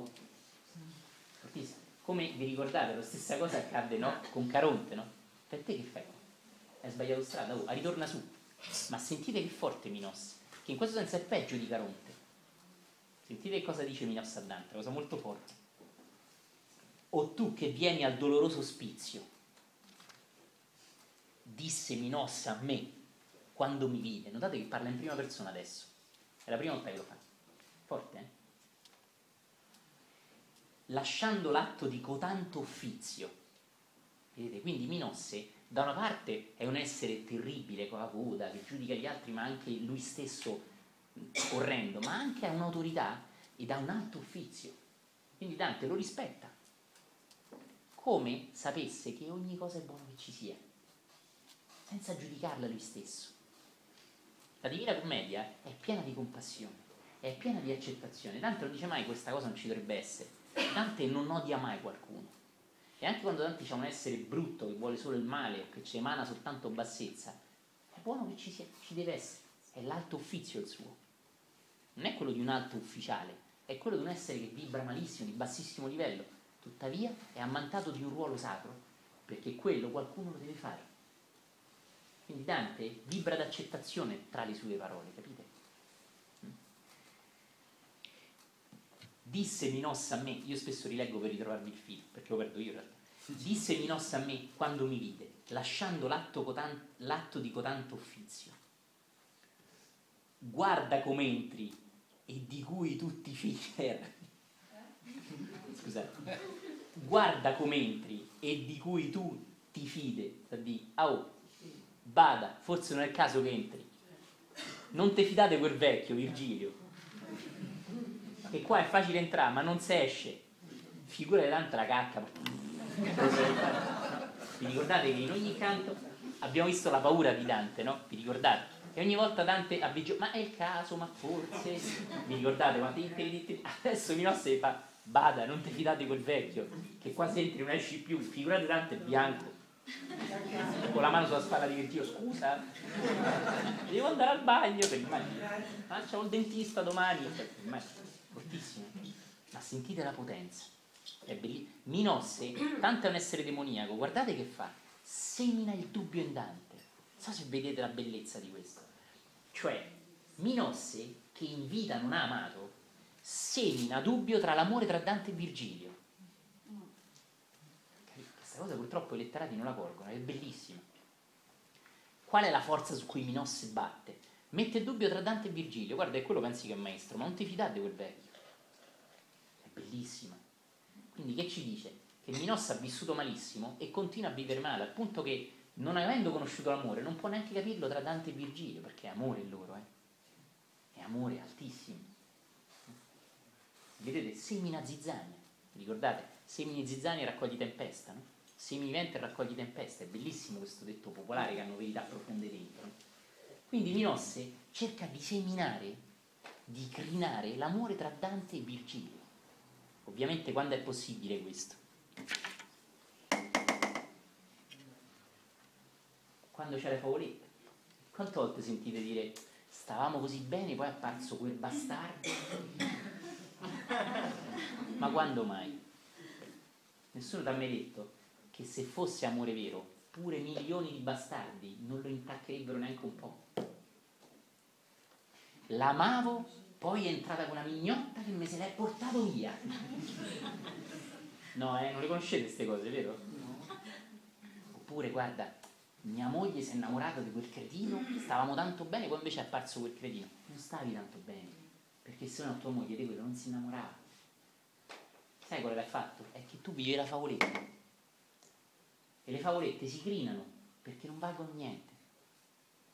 Capito? Quando tu vivi una cosa vera, nessuno la può distruggere, niente e nessuno. Quindi, come Dante, che comunque accetta Minosse, non incolpate mai gli altri, neanche quella mignotta che è venuta a toglierti tuo marito. Perché se tu fossi stata veramente bene con tuo marito, nessuna mignotta o non te l'avrebbe potuto togliere. Capito?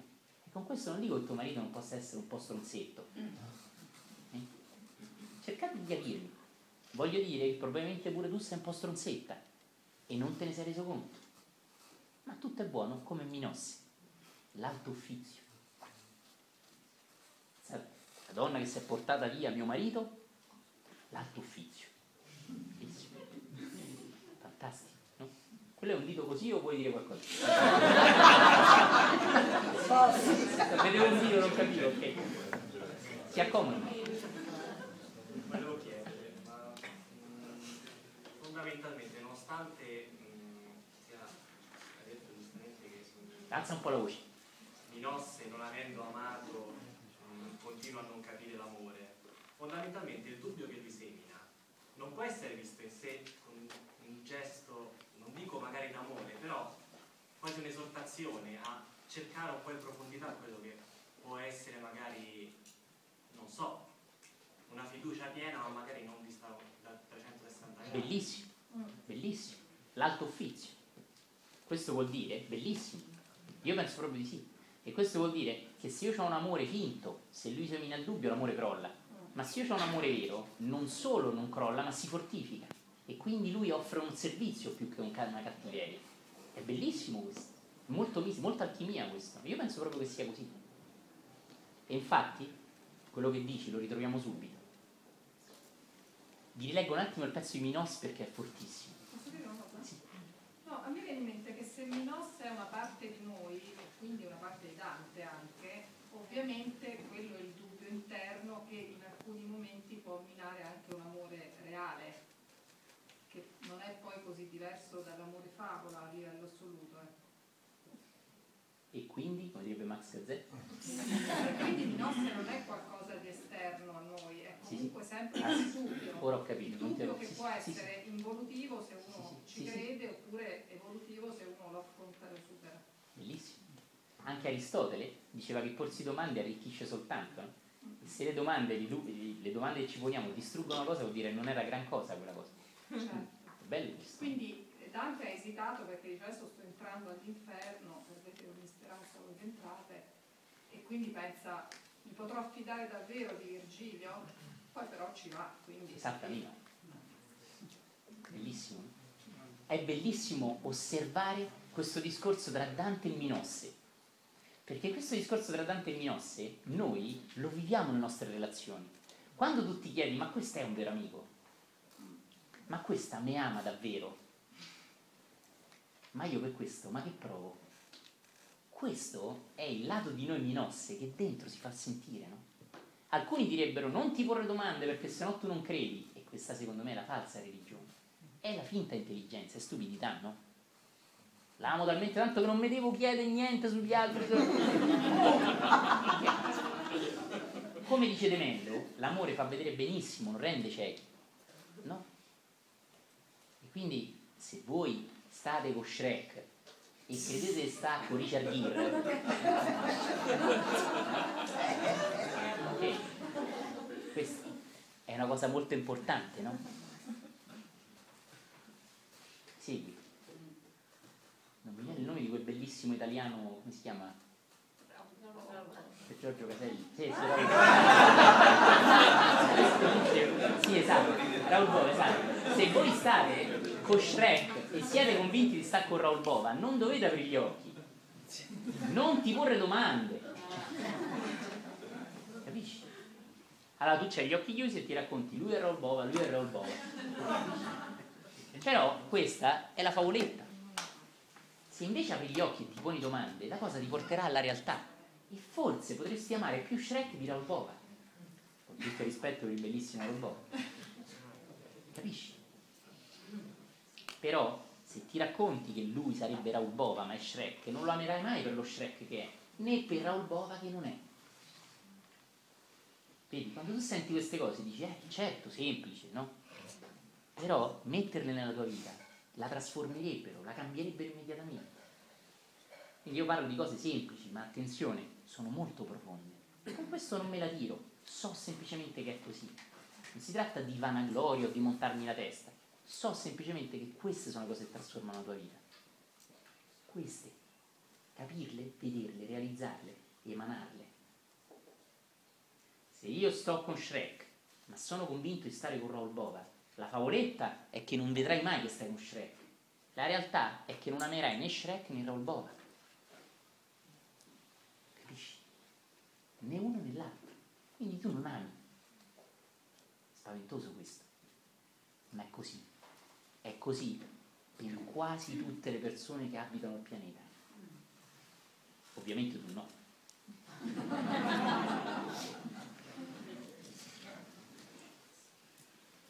Guarda come entri e di cui tu ti fide.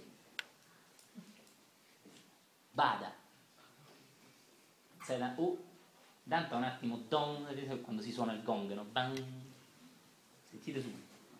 Non ti inganni l'ampiezza dell'entrare, non ti fare ingannare dalla grandezza dell'entrata, dall'ampio spazio, perché da qua non esci più. Tu pensi che ti incastri solo in un luogo stretto, ma questo è un luogo enorme dal quale non esci più. Di chi ti stai a fidare? Stai a seguire questo. Ma, questo, ma, ma chi è? È un poeta, oh è uno che ha le testa tra i muri, uccellini, ma qua ti rendi conto dove stai andando Dante? Cioè Minosse entra proprio dentro. Qua tu sei vivo, stai sulla terra, stai in un posto meraviglioso, stai in un'epoca meravigliosa, probabilmente diventerai anche un grande poeta. Invece rischi di rimanere qua dannato per l'eternità qua dentro, perché ti fidi di un vecchio che è fare poetino e cose. Ma sei sicuro? Capite? che qua ti sembra tutto grande, ma qua si soffoca. Bellissimo, no?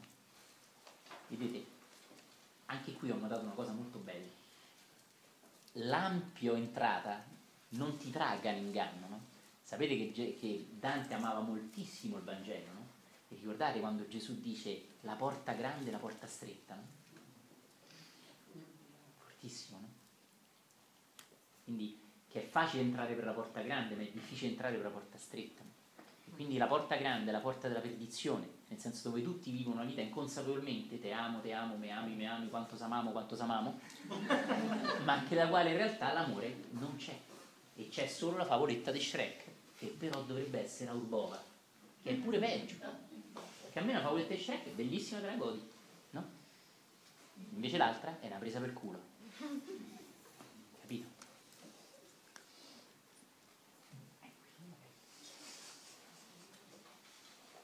Senti qua che bello. E il duca mio a lui. Perché pur gride? Perché gridi? Bellissimo, già vola basso. Cioè, qui sentite proprio il potere del maestro. Bellissimo, sentite, dice la stessa cosa che dice a Caronte, no? Questa famosissima frase. No? Non impedir lo suo fatale andare. Vuolsi così colà dove si puote ciò che si vuole e più non dimandare questa frase l'abbiamo già trovata. Virgilio la usa come un lascia passare, ricordate il cartone animato lo Shogun, in quello tirava fuori? Vi ricordate? Anni fa c'era questo cartone animato, noi più grandi se lo ricorderanno. Eh, la, la, parte bella del cartone animato era solo il momento in cui tirava fuori il simbolo Shogun, il resto era una palla. E però era quell'autorità, non so se vi ricordate. E così qui Virgilio è zen, vedete, lo rinquadra. È vero che il Minosse è quello dell'alto uffizio, ma è anche vero che tu devi solo fare il tuo uffizio queste cose non ti riguardano, è voluto più in alto, zitto. Capite? E qui ne vedo il parallelo quando Gesù dice se l'occhio ti scandalizza, cavalo e gettalo via. Ricordate? Se la mano è causa della tua bassezza, tagliala. Molto zen. Capite? Lo rileggo. Eh, questo è anche molto bello, scusate, stavo dimenticando non impedir lo suo fatale andare. Per Dante il fatale non è il fato della fortuna, della casualità random. Il fato è il volere di Dio.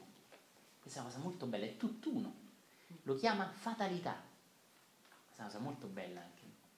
Quindi è il fato l'ha voluto, Dio l'ha voluto, è accaduto per caso, ma quel per caso è la volontà divina.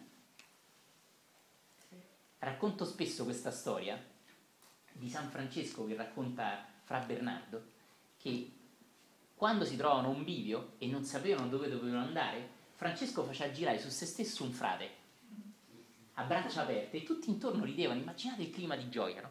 E quando quello girava la testa, non ce la faceva più e cadeva, la direzione alla quale cadeva si andava in quella direzione. Forse se lo diciamo a uno scienziato direbbe che coglione. Un santo si poteva inginocchiare e contattare il Dio profondo in lui. Invece Francesco, già che era un vero santo, e non è un fricchettone questi, sapeva che il fato stesso è la volontà divina. Ma voi immaginate che clima di gioco c'era?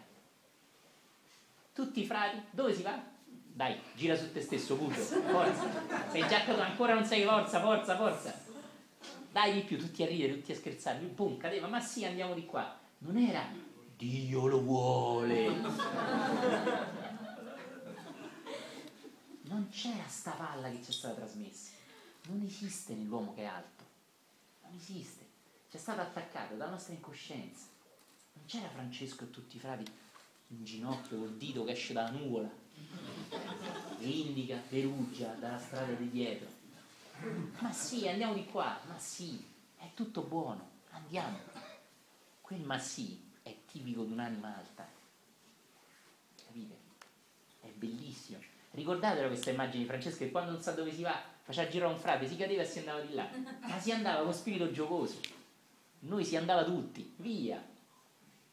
E non, ma Dio che vorrà, ma se l'altro frate fosse caduto, ma tu sarebbe caduto. Aspetta un po', fammi un po' una prova. Eh, dai, gira pure te, batti, ma non è che sei caduto apposta.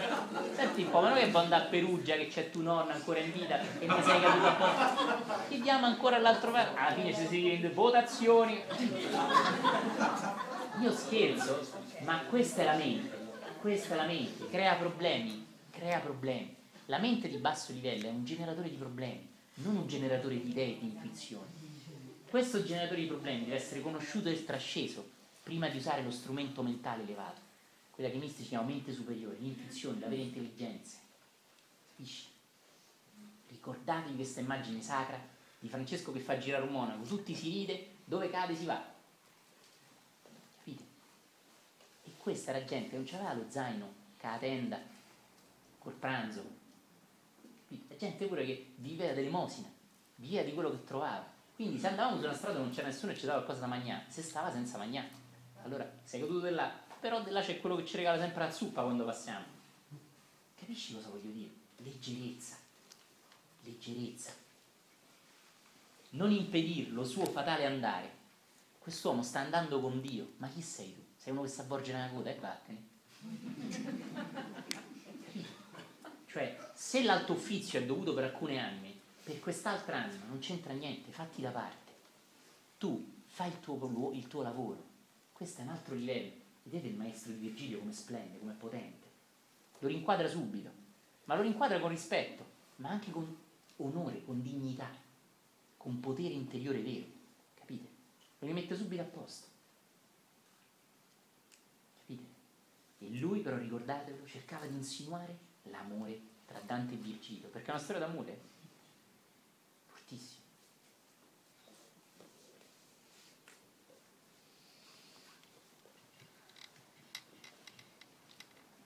Questa è una frase famosissima.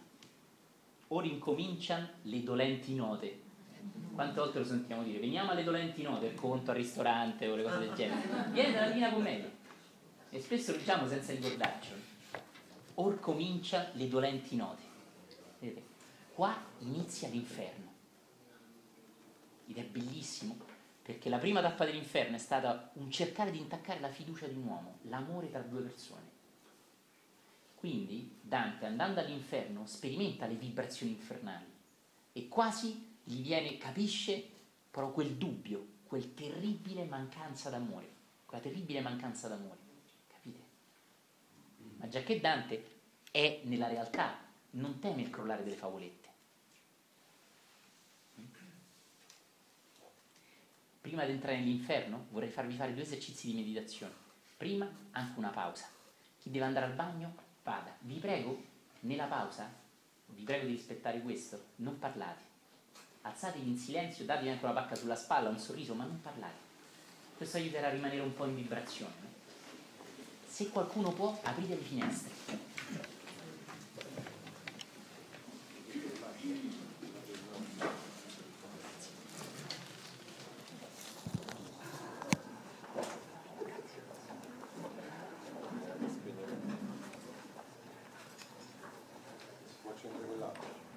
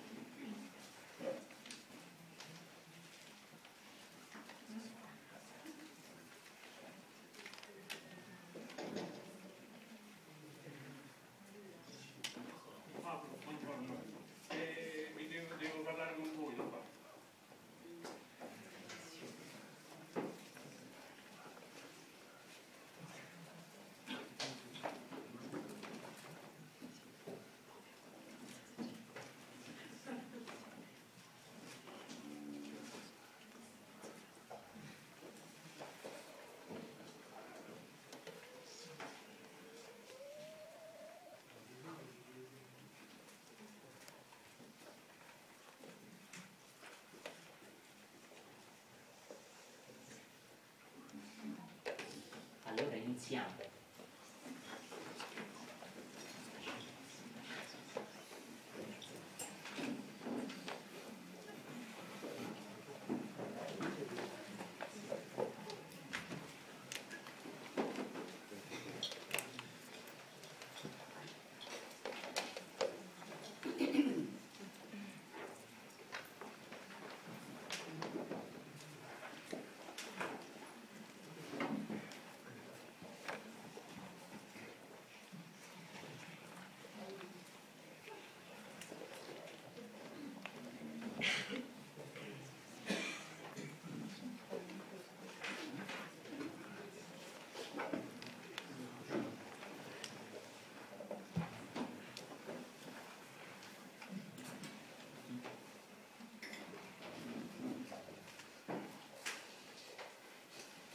Allora, come vedete questo bel disegno di Gustave Doré, dove si vede Minosse in alto, come se fosse ancora sul suo trono, no? quando faceva il re, quando era re, e in basso i dannati. Vedete che Minosse, benché sia questo bel disegno comunque in una posa plastica, come spesso sono disegnati i filosofi del passato, no? muscoloso, con la barba lunga, con la corona in testa, è comunque anche avvolto sua, nella sua animalità che l'aiuta a giudicare gli altri, ma che anche, come già abbiamo visto, è la sua stessa.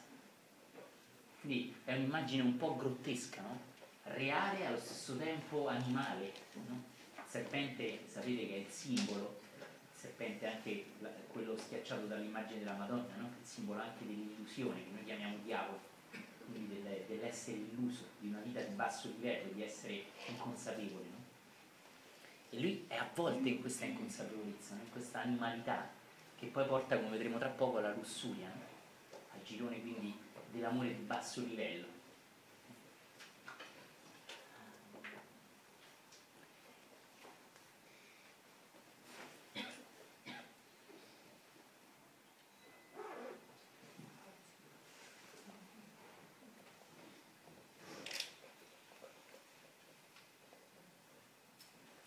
Allora oggi farò fare diversi esercizi di meditazione un po' semplici e molto profondi allo stesso tempo, un po' eh, non lunghi, ma come sapete se vi rilassate bene il tempo non è importante.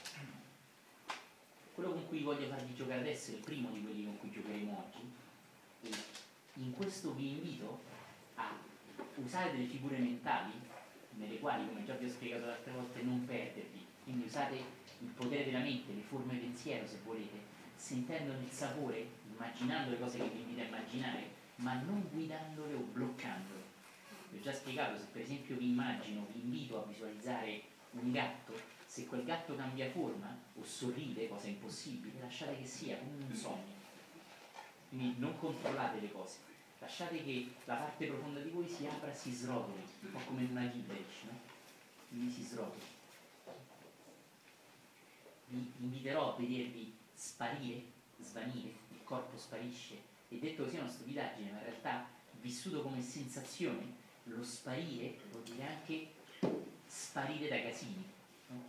sparire dai macelli, sparire, immaginate Minosse che sparisce col serpente, con la coda non avrebbe nessuno da avvolgere, da avvinghiare, da stritolare. No? Quindi venire via dal mondo della personalità, con i suoi splendori e le sue, le ombre. Un attimo in piedi, facciamo vibrare il corpo invito, se l'avete, cosa che vi consiglio, una benda, una sciarpa, una mutanda o quello che sia, copritevi gli occhi, calzino, copritevi gli occhi, questo vi aiuterà a staccarvi di più, comunque non è una regola, io però vi consiglio di bendarvi, perché aiuta molto.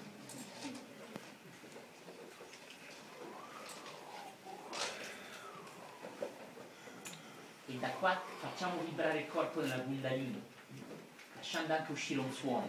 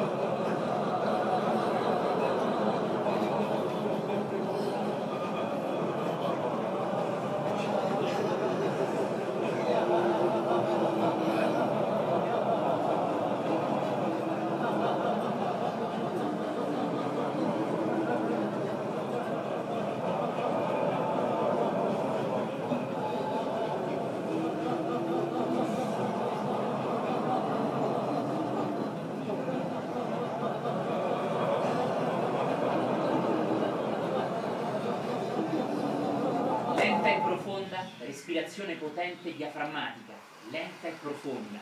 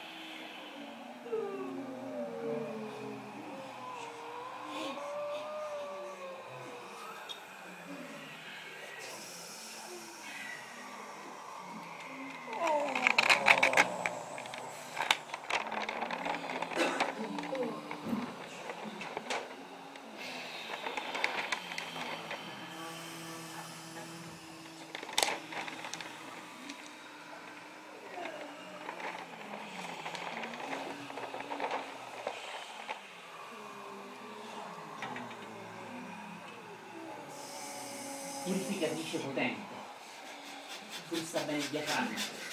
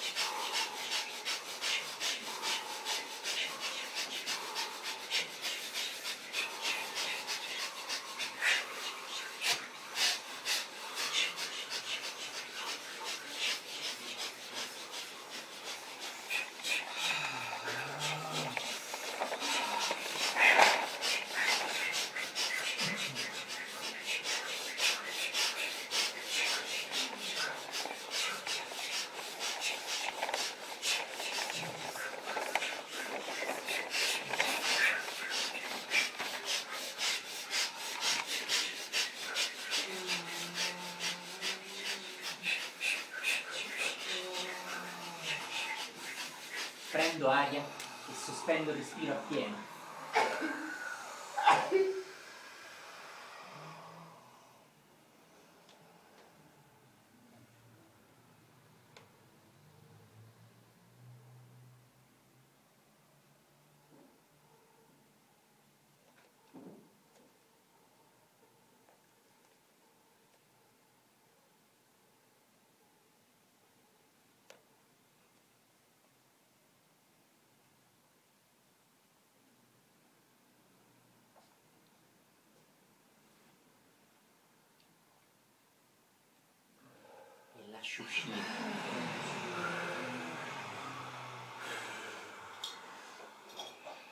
Lentamente siediti giù.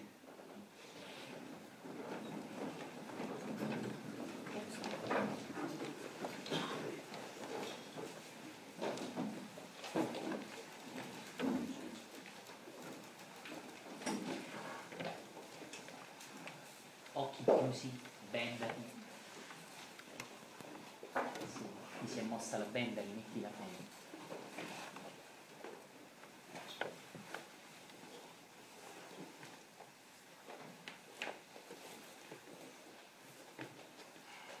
con grande semplicità.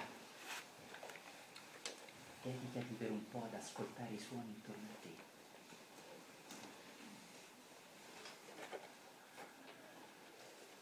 Un amico che si sistema, che si muove.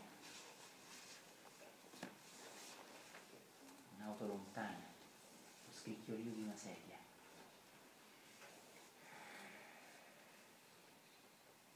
Ascolta.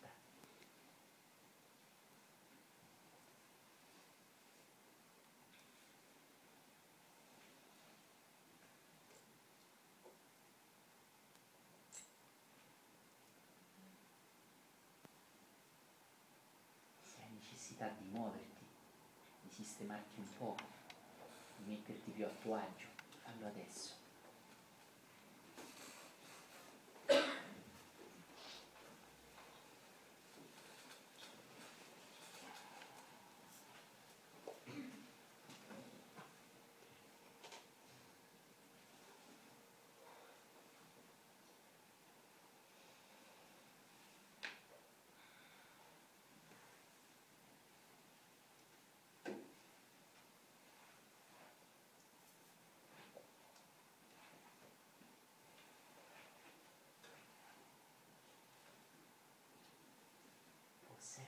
Po' il mondo girare, senza la tua presenza, senza il tuo fare,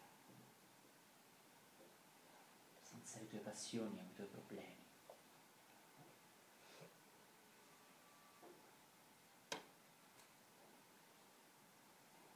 Lascia che per un po' il mondo faccia almeno della tua presenza.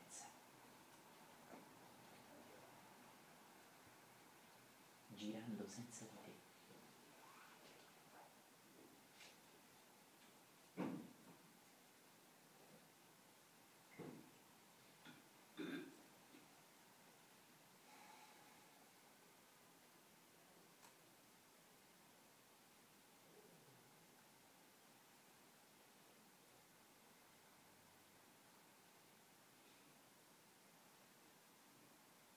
La pace non è nel mondo della personalità. La pace è un mondo impersonale, nel quale cantano gli uccelli, scorrono i fiumi, brillano le stelle, nascono bambini e muoiono persone, in un'armonia cosmica in cui tutto è bene. L'alto uffizio